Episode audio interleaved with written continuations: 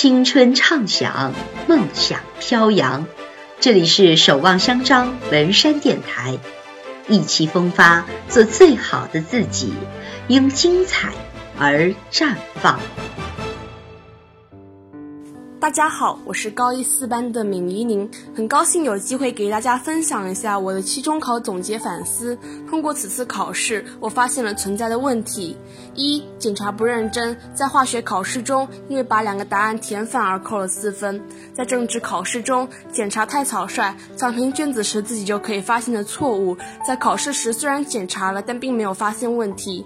在生物考试中，已经把比例关系标注出来，但还是填错答案，导致后面连锁出错。二、忽视了最基础的知识。在政治考试中，问答题答得十分顺利，但是在选择题上却花了较长时间。选择题中许多的知识点都比较基础，自以为无需过多复习，但却导致自己看题看着熟悉，却想不起来。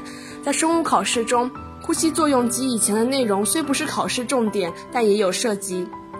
所问问题都比较简单，但是因为在温书架的时候根本没有复习，导致一些简单的题也让我很犹豫。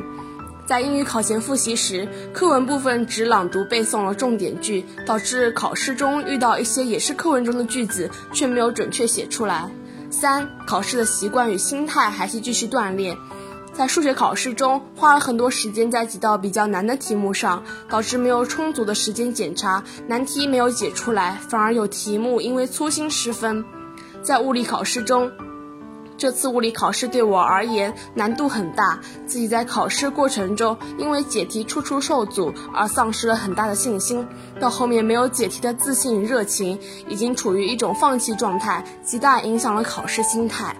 四、平时要经常进行复习，历史与地理这两科在知识点掌握上就并没有很牢固，平时也应该增加这两科学习复习的时间，不要死记硬背，也不要到考试前临时抱佛脚。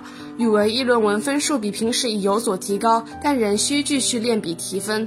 背诵默写部分可以体现出对文章理解没有很透彻，在理解性背诵默写中答题犹豫。我的期末目标是希望此次期中考反映的问题能在期末考有所减少，不要因为粗心而让自己失望，排名能继续向前。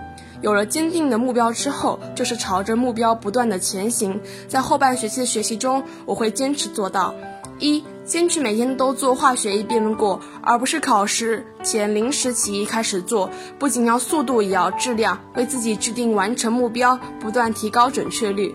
二、第十分时间段整理笔记，一个专题结束后就整理，如果都堆积到考前，不仅浪费时间，效果也很差。三、坚持英语阅读练习，一天两篇阅读练习，尤其是完形填空。每次做完形填空，不仅要核对答案，也要在文中圈画出答案依据。整体订正完后，再次阅读文章，提高理解能力与词汇积累。四、善于利用课余时间阅读经典书籍，关注时政大事。这不仅有利于政治知识点理解与运用，也为语文议论文写作提供了丰富的论据。这样写出来的议论文不会毫无新意、缺少结构性。五、物理学案中的问题要及时解决。